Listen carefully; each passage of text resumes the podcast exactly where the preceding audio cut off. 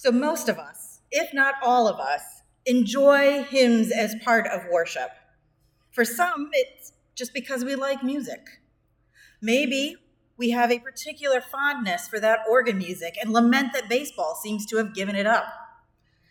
Or we have warm memories of loved ones singing, and those hymns are counted among our favorites as much for those cherished associations as for any other reason, kind of like comfort food.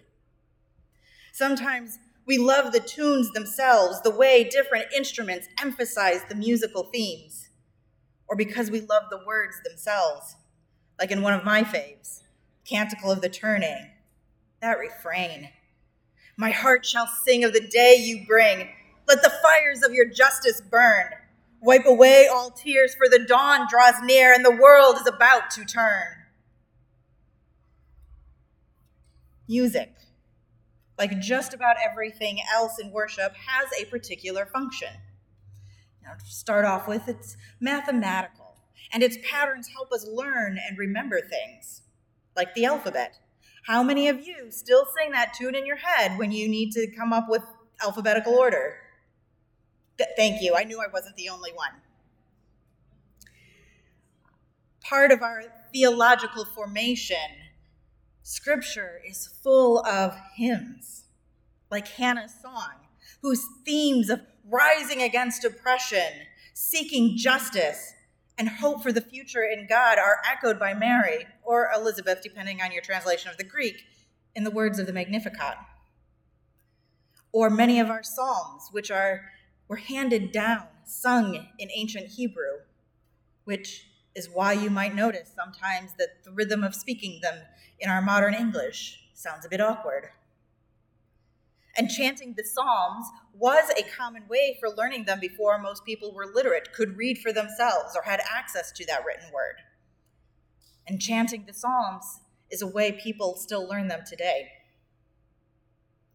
We use hymns in worship to reiterate and reinforce our scripture readings, to give more depth and color to our liturgical seasons and our holidays and feast days, to speak of God's presence in our humanity, its joys and its sorrows. Luther believed in the power and place of music in worship, of its distinct ability to bear God's word, and as a particular gift of God for human use. Prophets, he said, held theology and music most tightly connected and proclaimed the truth through psalms and songs. Outlining his conviction on the value of music in teaching and proclamation, he wrote to one of his contemporaries, George Spalatin, "Our plan is to follow the example of the prophets and the ancient fathers of the church and to compose psalms for the people in the vernacular, that is, spiritual songs, so that the word of God may be among the people also in the form of music." And if you've ever perused your hymnal, you know that old Martin wrote hymns, both lyrics, which he often took from scripture, and melodies, typically things that he adapted from Germanic folk tunes. He worked to match words and music together. One of his most well-known is A Mighty Fortress Is Our God. We've got three versions of it in the E L W. And this one is based on Psalm forty-six, especially, it seems, verse nine. He makes wars to cease, uh, to end the earth. He breaks the bow and shatters the spear. He burns the shield with fire. Luther seems to have picked up on a lot of warlike imagery with God. But Luther was also quite successful at getting worship music into the vernacular, so successful that when first coming to North America, European Lutherans were known as people of the book. The book being their hymnals. Carried across the ocean, beloved hymns and psalms written in their Germanic and Scandinavian languages, used for worship in this strange new world.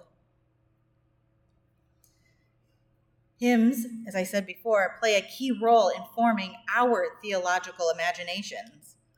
Beloved hymns handed down over the centuries, and even those written today, inform our images of the divine being. Think for a moment about your favorite hymns, the words. How do those words help you to imagine God? How do those words help you to imagine God's presence, God's being, God's activity in the world, God's desires and callings for your and our lives? How do those words help you to see yourself, your neighbors, and strangers, made in and reflecting the image of God?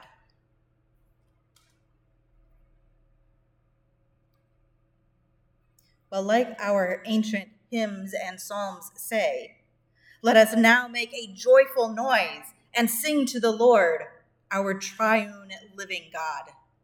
Amen.